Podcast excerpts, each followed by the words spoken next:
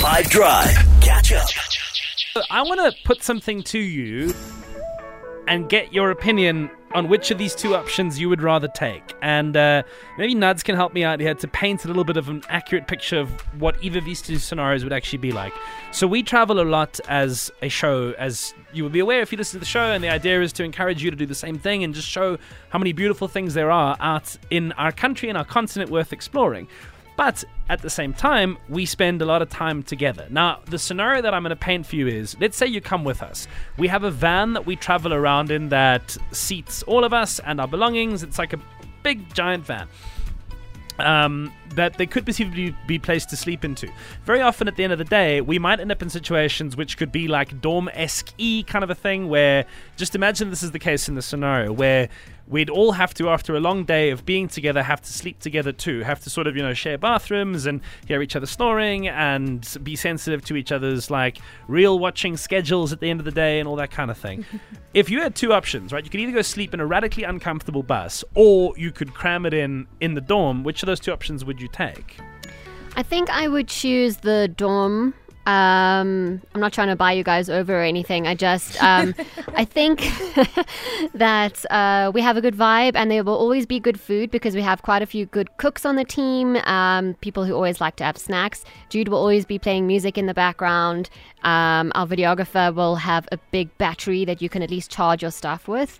Um, because in the car, if you're in the car, you're all alone which is also nice, but it might smell a bit gross because there's probably some leftover food lying around. So if you could pick, right, here's the scenario. You're going on a road trip with a group of friends and you're all in the same van together.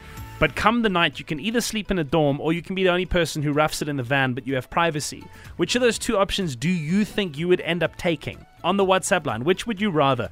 Yo, that's a no-brainer. Definitely the dorm. I mean, if I'm with my mates, why would I want to now go and be on my own? Doesn't make sense. Like, you're going to be laughing and be talking about stuff that you maybe don't talk about at work or wherever you know each other. So, yeah, it's definitely going to be a lot more fun. Also, you're going to sleep less.